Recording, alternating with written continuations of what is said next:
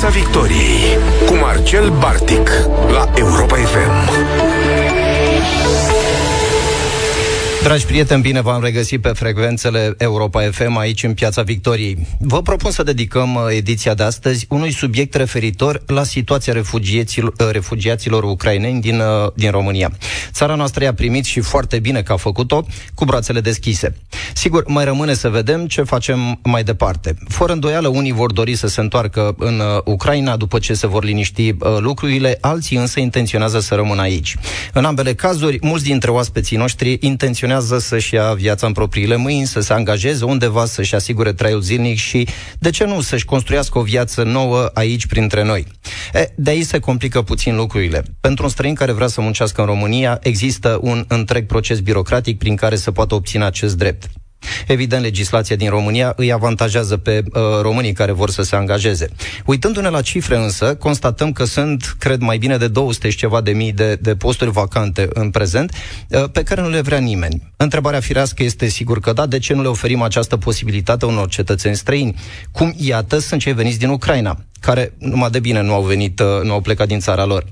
Zilele trecute, întâmplarea face că am documentat un, uh, un caz în care lucrurile par chiar mai complicate. Un grup de copii orfani instituționalizați, evacuați de uh, autoritățile din Odessa împreună cu două profesoare însoțitoare, au ajuns în România, unde au fost găzduiți la un centru din București. Câțiva dintre ei au împlinit 18 ani chiar în uh, timpul șederilor la noi în țară, ceea ce le-a oferit perspectiva de, a, de a-și căuta de lucru. Simplu de zis, mai greu de făcut. Discutăm despre toate aceste aspecte alături de invitații noștri din această seară, uh, Anastasia Staicu, reprezentanta Asociației Seneca, uh, Oana Silvia Țoiu, uh, deputat din partea USR Plus și inițiatoarea unui proiect de lege în acest sens.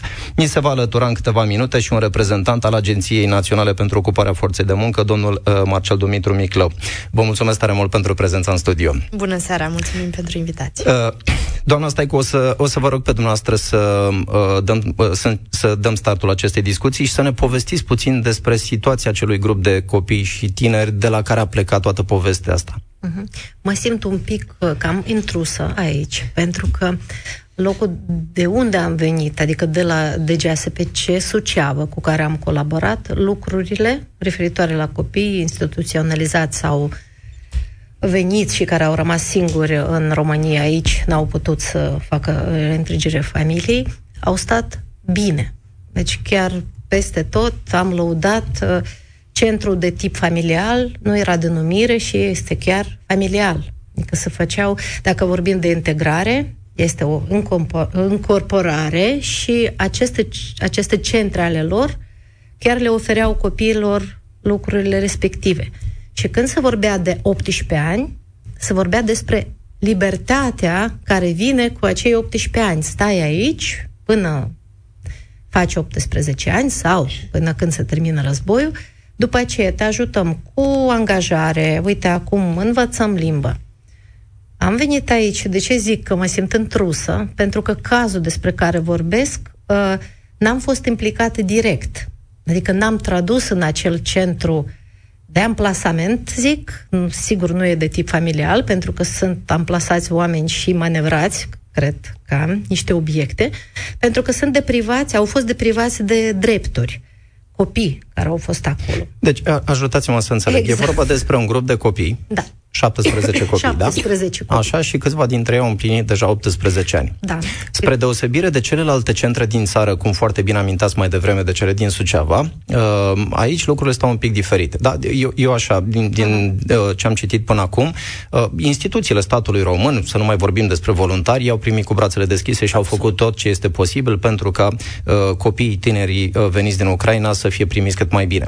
Da, iată că aici lucrurile s-au blocat puțin la, la centrul ăsta din București intuiesc cumva că e vorba aici poate și de uh, o comunicare mai, mai puțin eficientă cu conducerea centrului, poate e vorba și despre necunoașterea uh, legislației, pentru că, în, dif- în definitiv, le reamintesc ascultătorilor noștri că vorbim despre un grup de copii orfani, instituționalizați, mm-hmm. evacuați din Odessa, alături de două profesoare însoțitoare care mă gândesc că n-au cine știe ce uh, cuvânt de spus în toată povestea asta. Da.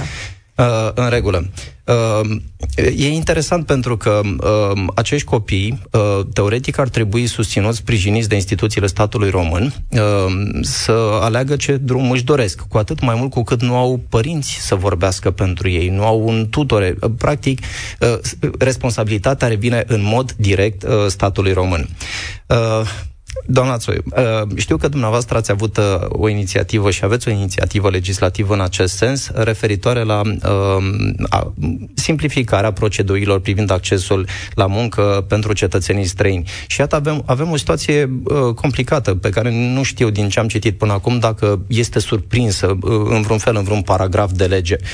Cum comentați această situație și ce credeți că putem, cum credeți că îi putem ajuta pe acești copii? Um Aș vrea să iau de la început puțin. Menționai tu că în momentul ăsta în România sunt multe locuri de muncă pentru care angajatorii nu găsesc resursa umană sau resursa umană calificată. Și asta este o criză care precede războiul din Ucraina și prezența refugiaților pe teritoriul țării noastre. Spun asta pentru că am primit și eu pe pagina de Facebook foarte multe mesaje. Îi ajutați pe ucrainieni să ia locurile de muncă ale românilor, cum așa, Realitatea este că România, anul trecut, de exemplu, a hotărât pentru 2022 un contingent de lucrători străini de 100 de mii de cetățeni din afara Uniunii Europene. Deci deja se aștepta să primească 100 de mii de, de lucrători, marea lor majoritate vin din Vietnam, uh, China și uh, state din Asia. Deci asta cu mult înainte de, de criză. De asta noi credem foarte tare că ajută să fie simplificată legislația pentru accesul la muncă și pentru români și pentru cetățenii ucraineni. Ce înseamnă în practică asta? Este și o directivă europeană. Înseamnă că acolo unde ei nu au, de exemplu, dovada studiilor, să poată să fie încadrați în muncă pe baza unor declarații pe propria răspundere, pentru că nu au plecat de acasă când au fugit de bombe cu toate diplomele. Evident, asta nu este valabil pentru meserii care ar prezenta un risc medic, Sigur că nu vorbim de chirurgi care intră în uh, sală fără diplome, ci de meserii unde asta nu, nu reprezintă un, uh, un risc. Deci asta pe de-o parte. Uh, pe de altă parte, odată ce au intrat pe teritoriul României, trebuie să ajungă la oficiu de imigrări, de unde să primească ca să explic în termeni simpli, un fel de CNP românesc, astfel încât odată ce sunt angajați să fie recunoscuți de sistemul de sănătate și să aibă de contabil tratamentul medical, de exemplu. Dar în ceea ce privește situația tinerilor, și anume situația tinerilor din centrele de plasament sau din centrele de tip familial, Aici, uh, filozofia statului român este că e doar un gardian temporar al lor. De exemplu, uh, nici nu poate să fie adoptați pe teritoriul României, ca să menționez un exemplu, și se gândește, deci statul român se referă la propriul rol doar ca la un gardian temporar. Realitatea este însă că pe teritoriul României au ajuns deja peste 950.000 de cetățeni ucraineni, o mare parte în tranzit spre alte țări, în principal Polonia, de exemplu Germania, dar o să avem pe o perioadă mai lungă de timp vecini în cartierele și orașele noastre care au venit din Ucraina, pentru că chiar dacă s-ar opri războiul mâine acolo, nu or să fie în timp atât de scurt reconstruite toate facilitățile, în special orfelinatele, căsțele de tip familial. Și atunci are tot sensul din lume să fie susținuți pe perioada pe care o au în România, să creeze valoare aici. Pentru că nu vorbim doar de venituri, care sunt și ele importante, ci de nevoia de a aparține unui loc contribuind la el. De exemplu, discutam colegii mei din Constanța și spuneau că tinerii refugiați din Constanța foarte des ies să curețe plajele ca să arate că contribuie la locul uh, respectiv. Sunt uh, clase unde sunt profesoare din Ucraina care predau sau continuă cursurile online. Cum avem aici un exemplu foarte bun la Mihai Viteazu. Exact, exact. Sau am fost, de exemplu, la un vernisaj de, de artă al unor artiste din, din Ucraina care stau pe teritoriul României și povesteau că vor să facă festivalul pe care îl făceau în Ucraina, să-l facă în Călăraș, că acolo stau pe perioada acestui an. Deci e clar că oamenii n-au nevoie doar de un acoperiș asupra, deasupra capului și de hrană cu minimul de calorii, ci și de un spațiu de a contribui și de a crea valoare. Și din asta cred că poate să câștige toată lumea. Și ultimul lucru pe care uh, vreau să-l spun este că totuși când ne uităm la provocările pe care le au cetățenii ucraineni sau tinerii ucraineni, sunt și o lecție bună de a ne ajuta să identificăm piedici pe care de obicei le au și românii. Piedicile astea care câteodată vin de la cei care ar trebui să îndrume pe tinerii din centrele de plasament la 18 ani spre o viață independentă, nu sunt piedici care se întâmplă doar copiilor din Ucraina. ci și cu ai noștri. Ci și cu Avem ai noștri aceeași problemă, da. Și uite, și mai rău. ăsta poate este un, un moment potrivit uh, în care să ne gândim cum funcționează aceste instituții, cum au grijă de copii instituționalizați, pentru că, practic, cazul despre care noi uh, vorbim noi acum, practic n-a făcut altceva decât să ridice uh, vălul despre poate o realitate uh, care arată chiar mai urât decât noi, noi imaginăm. Uh, revin, la, revin la doamna Staicu și aș vrea să vă rog să-mi, să-mi spuneți așa cam care, care credeți că sunt principalele nevoi ale acestor copii și tineri în acest moment. Vor, vorbim de uh, cei din centru din București. Da, o asistență profesională, în primul rând, un traducător, adică care să le fie pus la dispoziție tot timpul, pentru că, um, cum am și zis, că eu așteptam în locul meu să fie acum colega mea, care chiar ea se ocupă de cazul respectiv și n-a putut să vină, pentru că, exact, o neînțelegere, o ceva s-a dus acolo să, să ajute pe copii, că se întâmplă o comisie pentru cei doi de 18 ani care îi sperie că veți fi dați afară dacă mai faceți gălăgie, dacă mai uh, scrieți uh, aici despre noi și povestiți tuturor, o să vă dăm afară și o să vă descurcați cum puteți. Și atunci lipsește colega mea și s-a adus să rezolve cazul. Dar e, e foarte interesant că aflăm despre lucrurile astea. Va să zic că vorbim și e important să le reamintim ascultătorilor noștri că ne-ați spus la începutul discuției că uh, reprezentanții celorlalte instituții de acest fel, cum sunt exact. cele din Suceava sau poate din alte locuri din țară, au procedat corect și, uh, și au oferit tot sprijinul. Dar iată că sesizăm, lucrurile astea nu se întâmplă peste tot la fel. Iar pe, uh, pe copiii ăștia nu i apără nimeni. Deci ar trebui să o facem noi. Noi, uh, înțelegând societatea românească, statul român, noi trebuie să fim primii care să intervină pentru a stopa, uh, eu i-am spus politicos, erori de comunicare E posibil să fie poate un pic mai mult decât atât, dar e important să intervenim și de asta, uh, iată, avem lângă noi uh, reprezentanții ai forului legislativ care pot uh, reglementa aceste lucruri prin lege și vom intra în direct dacă îmi confirmă colegii mei și cu um, domnul Marcel Dumitru Miclău din partea Agenției Naționale pentru Ocuparea Forței de Muncă. Bună seara, domnule Miclău, ne auzim? Dacă nu, dacă nu revenim în, în câteva minute. Uh, revin la ce povesteam un pic mai devreme. Uh, eu aș vrea, îmi doresc foarte mult să intervină și domn, da, domnul da, da Miclau da, da, să ne spună cum să văd lucrurile dinspre instituția pe care o reprezintă, tocmai pentru că este, cred, uh, sunt, sunt primii care ar putea interveni într-un Bolă fel. este lipsă de transparență asta, că eu am început să zic că nu au traducător, că uite s-a dus să vorbească, e lipsă de transparență ea s-a dus acolo pentru că nu înțelege ce se întâmplă. Adică e... Deci, cu alte cuvinte, uh, grupul ăsta de copii și de tineri în, a, întâmplarea nefericită a făcut să, să ajungă să într-o... descoperim alte lucruri, da, exact. într-o instituție în care lucrurile nu funcționează român. așa cum da. trebuie. Și e dureros că se întâmplă asta, uh, iată, și cu ai noștri, și cu cei veniți din Ucraina, uh, toți copiii aflați în situația asta sunt uh, cumva uh, ar, ar trebui să intervenim în orice fel pentru a-i, uh, pentru a-i ajuta. Uh, revin la, la dumneavoastră, da. doamna, doamna Țoiu, pentru că încerc să-mi dau seama și cam care e legislația și pentru mine și cred uh-huh. pentru mulți dintre ascultătorii noștri uh, s-ar putea să nu fim foarte la curent cu uh, care sunt uh, drepturile copiilor, care sunt instituțiile abilitate să intervină da. într-un astfel de caz, dacă ne puteți ajuta cu... Da, sigur că da. Uh, deci aici statul român are obligația de a proteja minorii care vin din Ucraina, la fel cum are obligația de a proteja minorii pe care îi are în grijă din România. Unde este această responsabilitate în România de monitorizare și cine raportează în numele uh, României la nivelul Comisiei Europene? Este uh, la doamna ministru Firea, care e responsabilă pentru garanția pentru copii. Nu vreau din asta să fac o declarație politică că dumneavoastră e responsabilă de ce se întâmplă în fiecare centru, ci doar unde șade în acest moment uh, coordonarea pe asta și de altfel în marea majoritate a cazurilor intervenția a fost una bună, vreau să, să spun și asta.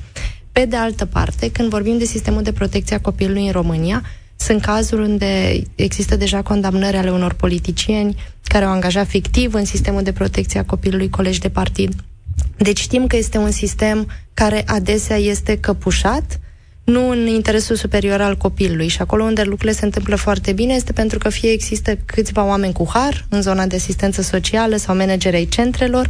Sunt centre care au ajuns să fie câteodată conduse de copii care au ieșit din centrele rezidențiale și lor le este mult mai ușor să empatizeze sau să relaționeze cu beneficiarii. Dar avem nevoie de o infrastructură de suport spre independență și menționez scurt câteva exemple care sunt valabile și pentru tinerii români care părăsesc sistemul uh, de protecție și poate să fie și pentru tinerii ucraineni care fac 18 ani. Am vizitat uh, acum două săptămâni, de exemplu, la Timișoara, un proiect foarte frumos al unei organizații uh, locale, un loc în parteneriat cu un grup de activiști din Timișoara care se ocupă de locuirea independentă. Au containere, containerele care vine marfa în Constanța, de exemplu, în port, pe care le refac conform standardelor astfel încât să fie camere independente de locuire, pentru că unul din lucrurile pe care le spun foarte des copiii în situații de genul ăsta e că vor camera lor, spațiul lor. Noi am mai avut în 2016, când am fost în guvern, domnul Miclău de altfel a fost și dumnealui în echipa din 2016, câteva proiecte care în ultimii ani au ajuns să fie și implementate. Uh, prima cameră, din nou dreptul de a avea chiria în zona de independență susținută o vreme, primul laptop, pentru că de cele mai multe ori ai nevoie de conectarea la tehnologie și asta este un lucru uh, necesar suplimentar pentru tinerii din Ucraina. De ce? Pentru că ei și-au lăsat uh, rețeaua socială acolo, și-au lăsat prieteni, și-au lăsat iubite, iubiți. De multe ori, în continuare, sunt legați de profesori. Am întâlnit cazul unui copil care continua lecțiile de chitară cu, cu profesoara de chitară în Zoom. sistem online. Da. Uh, deci sunt, au nevoie și mai mare și inclusiv emoțional de tehnologie pentru că lumea lor este ruptă în mai multe locuri acum. Uh, cred că uh, suntem în direct și cu domnul uh, Marcel Dumitru Miclău. Vă salut, bună seara! Ne auziți? Bună seara dumneavoastră și radioascultătorilor și o salut și pe colega Oana Țoiu. În regulă. Uh, să știți că uh, am apelat la uh, expertiza dumneavoastră pentru că uh, avem aici o situație destul de complicată. Nu m-aș fi gândit. Știți, eu am rămas blocat în, în etapa aia în care eram foarte încântat și sunt uh, în continuare de entuziasmul ăsta uh, aproape de nebănuit al uh, societății românești cu care uh, i-a întâmpinat pe refugiații din Ucraina. M-am bucurat foarte mult să văd atât de multă lume, de la uh, elevi, copii, profesori, părinți, uh, ONG-uri de tot felul care uh, au dat o mână de ajutor uh, și nu ne-am mai gândit ce se întâmplă după aia. Uite, ce, ce facem cu ei? Pentru că unii dintre ucraineni, uh, sigur, poate vor dori să-și găsească un loc de muncă și uh, aici poate ne, ne oferiți câteva informații cum se întâmplă lucrul ăsta, dacă pot face acest lucru și mai mult decât atât, dacă, dacă ne-ați urmărit în uh, minutele anterioare, iată avem un caz chiar uh, care complică și mai mult lucrurile. Uh, copii instituționalizați uh, au fost evacuați de la Odessa, din Odessa și au venit la noi în țară, au ajuns într-un centru, câțiva dintre ei au împlinit 18 ani, ar vrea săracii să se angajeze undeva, dar iată, nu e cea mai fericită comunicare cu conducerea centrului. Ajutați-ne să înțelegem cum comentați cazurile astea și ce sugestii, recomandări ne puteți oferi pentru a le da o mână de ajutor acestor tineri. Eh, vreau să vă spun că entuziasmul a rămas eh, și colegii mei din toate agențiile de ocupare oferă partea de informare, consiliere, mediere. După cum știți, eh, imediata vecinătatea declanșării războiului, noi am adoptat ordonanța 20 care simplifică mult angajarea. Orice cetățean ucrainean beneficiază de aceleași condiții ca și un cetățean român, deci nu mai au nevoie de aviz. Uh, acolo unde nu uh, necesită profesii de genul legii 200, profesor, medic, moașă, farmacist, uh, se pot angaja pe doar pe o probă de lucru și pe o declarație pe propria răspundere, deci am încercat să simplificăm foarte mult acest lucru și ne bucurăm că la acest moment, din 24 februarie până astăzi, avem peste 2800 de persoane din Ucraina angajate, dintre acestea peste 500 prin serviciile noastre de mediere, Uh, doar 700 s-au înscris la serviciile de ocupare. De ce? Pentru că știți foarte mult uh, își doresc să traverseze doar România și se duc spre uh, alte state.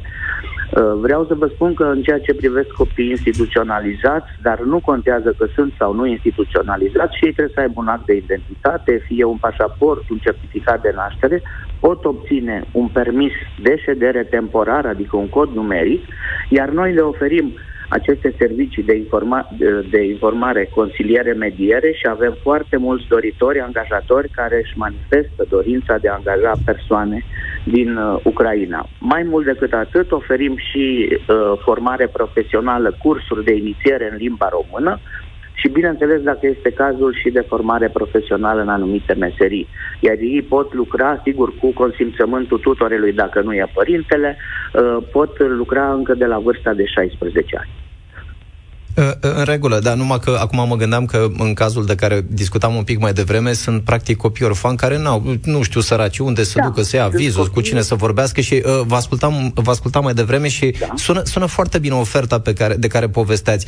Uh, cât de bine le-ar prinde acestor copii niște cursuri de formare, iată, uh, sfaturi de la cineva care i-ar putea îndruma, uh, trebuie doar să ajungem la ei și poate uh, e doar o idee de-a mea ca om care poate nu, nu înțelege cum merg foarte Sigur bine procedurile în instituția dumneavoastră, dar așa m-ar încânta noi, foarte tare să aud noi că într-o vreau zi... să, Noi vreau să știți că am fost în toate vămile, am colaborat cu colegii noștri de la Ministerul de Interne, deci atunci când uh, persoanele din Ucraina au venit spre România, uh, noi le-am oferit această consultanță, mai mult decât atât și Comisia Europeană a apreciat uh, inițiativa noastră, avem și un pliant în bilingv și în ucrainiană și în română, cu cod QR, știți că acum tinerii știu foarte ușor uh, să identifice datele de pe acest cod QR, unde avem toate adresele, toate locațiile noastre, dar mai mult decât atât, ceea ce ați anticipat dumneavoastră, colegii mei merg spre centrele de refugiați, spre IGI sau spre aceste centre de uh, plasament.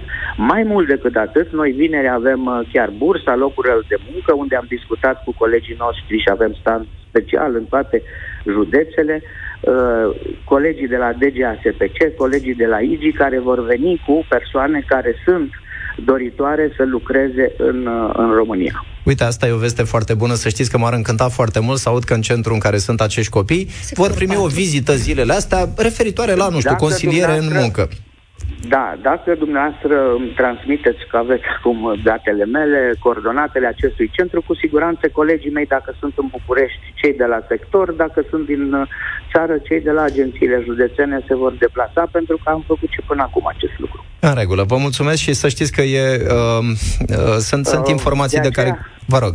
Aș vrea să mai punctez că am fost uh, chiar uh, acum câteva ore cu domnul ministru la întreprindere socială care se ocupă chiar de acești copii uh, instituționalizați, la care li se oferă centru de tranzit, li se oferă posibilitatea să, uh, să-și aducă deprinderi într-o anumită meserie și trecerea de la uh, partea de asistență până la uh, tranziția spre nou loc de muncă să se facă cât mai ușor și cât mai rapid. În regulă. Să știți, dacă mai mi îngăduiți și mai aveți două minute la dispoziție, Fără. mai am o întrebare. Uh, cumva, uh, plecând de la cazul despre care discutam mai devreme, nu, am, am tras cu privirea, am tras cu ochiul așa pe ce se mai întâmplă pe rețelele sociale, n-am nicio îndoială că la ora asta e un segment de, din, de cetățeni care deja au sărit în sus de 5 metri, daci liberi, care, ia uite, domnule, ne dați uh, locurile de muncă, le dați la străini, vin nu, ucrainenii și ni le iau. Nu, nu, nu, vreau să nu se sperie nici niciun român. La ora aceasta avem peste 36.000 de locuri de muncă vacante. Deci și românii, și ucrainienii, și cei care cer protecție, indiferent din ce țară vin, au la ora aceasta posibilitatea să se angajeze în România. Faptul că avem 36.000 de locuri permanent, uh, până la această dată pot să vă spun, uh, am avut peste 137.000 de locuri de muncă vacante în anul 2022, dintre care aproape 50.000 se repetă. Deci, iată, aceste 50.000 de locuri de muncă uh, sunt dorite de către angajatori și noi asigurăm că pot beneficia de un loc de muncă, uh, iar uh, ucrainenii, iată, s-au angajat în număr de 3.000, dar noi avem nevoie de 36.000, deci nu este nicio deci e, e loc sub soare pentru toată lumea. Este loc sub soare și chiar un loc bun. În regulă. Uh, revin, uh, revin la dumneavoastră, doamna Țoiu. Știți de ce? Pentru că aș vrea să detaliem puțin uh, uh, dintre, dintre uh, noi și ascultători. S-ar putea să nu fim foarte familiarizați. Ce trebuie să facă un cetățean străin care vrea să uh, își ocupe un job uh, la noi în țară? E diferit răspunsul între ucraineni și alte state, deci aici răspund punctual pe ucraineni și după aia clarific și restul. Uh, pentru ucraineni este suficient, ei au deja drept de muncă, deci odată ce sunt pe teritoriul României, poate să se angajeze deja.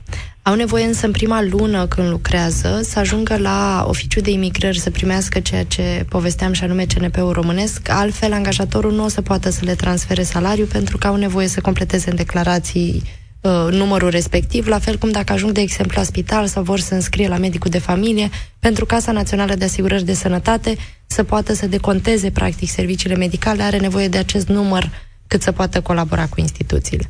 Asta este suficient. Apoi, pentru cetățenii străini care nu sunt ucraineni, situația e ceva mai complicată. România, de dinainte de război, ușurase puțin pentru țările vecine, Serbia, uh, Ucraina, Republica Moldova, în sensul în care nu mai verifica și angajatorul. Pentru toți ceilalți uh, cetățeni care sunt în afara Uniunii Europene, se verifică pe de o parte angajatorul uh, și pe de altă parte viitorul angajat, care trebuie să ceară practic dreptul de a munci în România și să treacă prin procedura de verificare, nu pe teritoriul României, ci în țara din care vine, deci la una din ambasadele sau consulatele României. Sigur, poate fi și în altă țară, dar în afara uh, teritoriului României. Câteva lucruri pe care noi le avem acum în dezbatere în Parlament, care să uh, susțină practic o integrare mai ușoară muncă și un mediu mai flexibil de care au nevoie foarte mult și antreprenorii, dar și viitorii angajați. Pe de o parte, posibilitatea ca cetățenii ucraineni să lucreze mai ușor și cu normă parțială, acolo unde nu a fost cerut avizul angajatorului. În momentul de față, norma parțială este posibilă pentru cei care sunt studenți, dar mulți dintre ei, uh, chiar dacă au statutul de student, n-au reușit încă să uh, se înscrie și în universitățile din România. Și uh, dacă mărim un pic dincolo de Ucraina vizorul, noi propunem pentru vara anului ăsta un program similar cu ceea ce are America, ca work and travel. Dacă știi engleză, să poți să te duci să lucrezi doar pe durata verii. Propunem un program similar pentru România pentru vorbitorii de limba română. Pentru că există mulți vorbitori de limba română, așa cum erau și în Ucraina, care n-au cetățenie uh, română și deja încep să se nască și copii ai familiilor române din diaspora și în afara Uniunii Europene și nu-și mai obțin mereu uh, cetățenia. Deci noi credem că asta ar ușura un pic presiunea care vine în special uh, vara pe furnizarea de servicii. Dar vreau să vă mai spun câteva cifre, că am lucrat un pic cu echipa Bun. mea astăzi și am discutat și cu Ministerul uh, Afacerilor Interne care centralizează asta, pentru că noi credem că e important și pentru societatea civilă și pentru organizațiile non-guvernamentale să aibă date cât mai apropiate de datele la zi, astfel încât să știe unde e nevoie de ajutor, ce să pregătească pentru, uh, pentru viitor. Și între 24 februarie și 1 mai au fost așa, cereri de azil între 0 și 14 ani, 1348 de cereri. Adolescenți, deci între 15 și 17 ani, 234 ă, cu cereri de azil și 600 cu protecție temporară. Între 18 și 35 de ani, 1300 de cereri de azil și 3300 de cereri de uh, protecție temporară. Uh, de ce vorbesc de segmentele astea de vârstă? Este pentru că, de exemplu, dacă ne uităm la segmentul 18-35, unde și protecție temporară și cereri de azil ne apropiem de 5.000 de cereri, acolo cel mai probabil ne referim la mame tinere cu copii mici ceea ce înseamnă că integrarea în comunitate sau în muncă depinde și de serviciile de îngrijire a copilului sau de integrarea în educație, care e o provocare pe care o au în multe zone și mamele românce, nu e, nu e diferită. Discutam înainte să intru în emisiune, de exemplu, cu primarul nostru de la sectorul 2, cu Radu Mihaiu, și el îmi spunea că în sectorul 2 sunt integrații în sistemul educațional, acum între în jur de 250 de copii. În Cluj, uh, suma pe județ este de asemenea uh, similară. Dar datele astea ar trebui să fie disponibile în timp real și instituțiile ar trebui să le pună la dispoziția organizațiilor non-guvernamentale și chiar și autorităților locale, pentru că câteodată nici ele nu au acces la informațiile la zi, trebuie să le dea, dar știu doar la nivelul uh, centrelor uh, proprii, încă nu au colectat clar informația legată de familiile care locuiesc la voluntari, sau la organizațiile uh, non-guvernamentale. Și aici, din păcate, trebuie menționat și asta. Coordonanța pe care a dat-o guvernul la sfârșitul lunii februarie, prin care a pus pe masă decontarea cazării și decontarea costurilor de masă pentru cei care au găzduit și găzduiesc cetățeni ucraineni, a avut o întârziere groaznică. Deci abia de curând au început de fapt de drept banii respectiv să, să fie dați. Deci între noi fie spus, acum stau și mă gândesc că da. cei care s-au oferit să-i găzduiască pe ucraineni n-au făcut-o gândindu-se la bani. Dar Chiar Cu siguranță, mai ales că în momentul în care i-au primit nu era pe masă nicio formă de ajutor. Pe de altă parte, e o diferență în presiunea pe care o pune pe bugetul familiei pe măsură ce trece timpul, pe de-o parte. Pe de altă parte, este important de spus că totuși statul român cheltuielile proprii și le-a cerut la decontare la Comisia Europeană, că vorbim de centrele de uh, refugiați în regim de urgență pe care le-au pus la graniță. Aici e o asimetrie a accesului la resurse și mare parte din lauda pe care a primit-o România în toate forurile internaționale, de la comisari, în America, în fiecare dintre cadrele oficiale, este foarte mult bazată pe reacția cetățenilor. Poate mai mult decât pe uh, reacția pe instituțiilor statului, da. Uh, doamna Staicu, revin la, la dumneavoastră. Uh, Cum, uh, și plecând de la cazul despre care am povestit la începutul discuției, vreau să-mi spuneți cum se vede din perspectiva voluntarului, pentru că reprezentați o asociație care s-a implicat foarte mult. Uh, și dacă e să vorbim despre această categorie de tineri, iată, 17, 18, 19 uh, ani, care veniți din Ucraina, nu neapărat cei uh, orfani despre care discutam un pic mai devreme. Uh, care credeți că sunt principalele lor nevoi, uh, principalele probleme cu care se confruntă în acest moment? Când spuneați înainte de emisiune, inclusiv de nevoia de a avea acces la un psiholog, de ce psiholog? Cred că fiecare din noi avem nevoie de acces la un psiholog. Asta e desigur. Da, dar uh, dat fiind că ei sunt adolescenți, nevoile sunt aceleași ca la toți adolescenți. În plus, nu au părinți, în plus, în țară e război. Și uh, ce vroiam să spun astăzi neapărat, diferențele culturale, ele există. Uh, acei copii instituționalizați, ei de la 14 ani, sistemul acolo funcționează diferit, mm. cum a spus de Timișoara. De la 14 ani ei primesc uh, de la stat o bursă, cu bursa asta își achită singuri camin, să gospodăresc, adică ei de la 14 ani sunt niște oameni adulți, își cumpără mâncare. Și își continuă, presupun, își continuă studiile. studiile și studiile speciale. Adică ei de la 14 ani intră la uh, licee tehnologice. Gen. Și acum la noi sunt niște oameni adulți care au 14-17 ani închiși, izolați și chiar și oamenii din centrele acestea văd diferențe între cele două sisteme. Că noi creștem, îi creștem până la 18, până la 18 e copil și apoi e scos Deodată afară, e adult. Și, și nu mai avem, da, și da, nu, mai, da, da. Nu, nu mai vrem să știm ce se întâmplă și cu ei. atunci ei, pentru mine, ei prezintă pentru România un fel de bombă cu ceas. Ei vor să lucreze, ei vor să iasă, ei așa s-au obișnuit. Ei au propriile, proprii bani și pentru ei aceste condiții de stau închiși și nu înțeleg bine, nici limbă, nici ce li se va întâmpla mai departe, pentru ei este e, e scandalos. și poate, cum fiecare dintre noi dorește un bine pentru copilul său, cred că ne place să le trimitem și la studii în străinătate. Eu aici, așa, din punct de vedere unui ONG, mie mi se pare că ar fi uh, de folos să facem niște uh, trafic în sensul bun între uh, ONG-uri care se ocupă în țările celelalte cu uh, aceste lucruri, de a ajuta pe copil să învețe mai departe de acolo. Adică mie mi se pare că asta ar fi de folos, să dezvoltăm aceste rețele de întrajutorare. Da, cu atât mai mult. Uh, revin, revin la dumneavoastră, doamna Țoiuș, și aș fi vrut să vă întreb, uh, nu doar în legătură cu proiectul uh, dumneavoastră de lege, dar în general, cam care e statusul uh, posibilităților statului român uh, de a-i ajuta pe acești tineri? Ce putem noi să facem acum, imediat, în perioada imediat următoare? Pentru că, ok, mi-am făcut o idee cu privire la uh, ce spune legislația, ce spun instituțiile statului și, din fericire, iată, sunt lucruri care se întâmplă, uh, se întâmplă bine. Ce putem să facem noi în perioada următoare pentru a ajuta pe, pe tineri din centre uh, de felul ăsta și intuiesc cumva că e posibil să mai fie și altele și e posibil să fie vorba nu doar de copii ucraineni, e, vorba, e posibil să fie și de copii uh, români.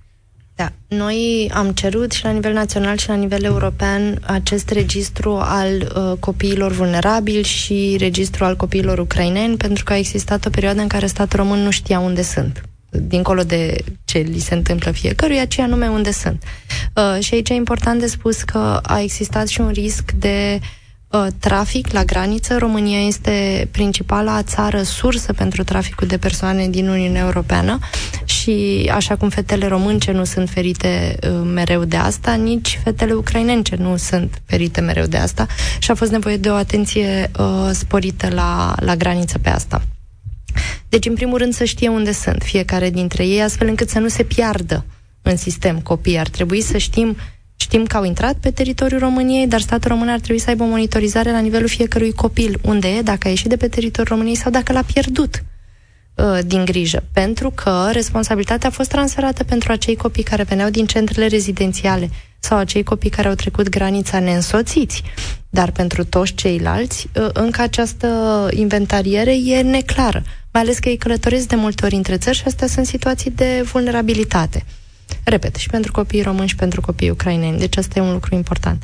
Apoi, ar trebui să ne mutăm dinspre intervenția imediată de urgență, în care majoritatea resurselor au fost puse în corturi gonflabile, unde, bun, era frig, nu erau prize, nu erau condiții, nu e asta o problemă, pentru că primul instinct și prima intervenție e într-adevăr una minimală. Nimeni nu se așteaptă să ai un castel. Dar, de multă vreme deja, aceste infrastructuri sunt populate maxim 20-30%. Mare parte a refugiaților care vin au fost preluați de voluntari, au fost preluați de organizații non-guvernamentale și acum mare parte din presiune este pe autoritățile locale. Estimarea în București fără ca asta să fie o cifră oficială, pentru că nu există în momentul ăsta la virgulă cifră oficială, este că sunt între 30.000 și 40.000 de refugiați aici. De ce folosim estimarea asta?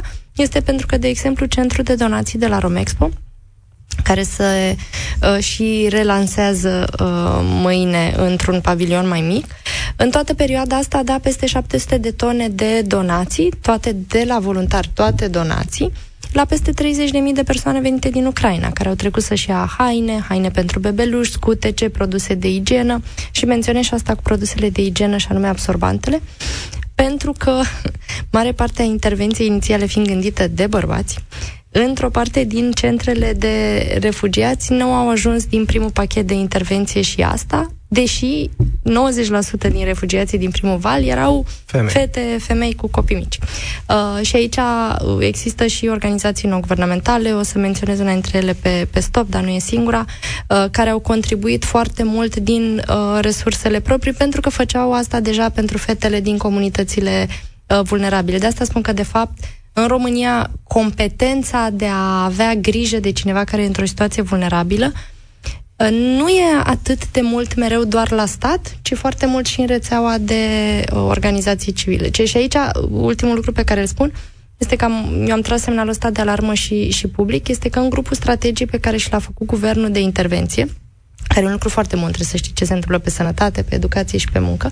În prima etapă nu era nicio organizație non-guvernamentală. Au făcut un altul separat doar cu ONG-urile.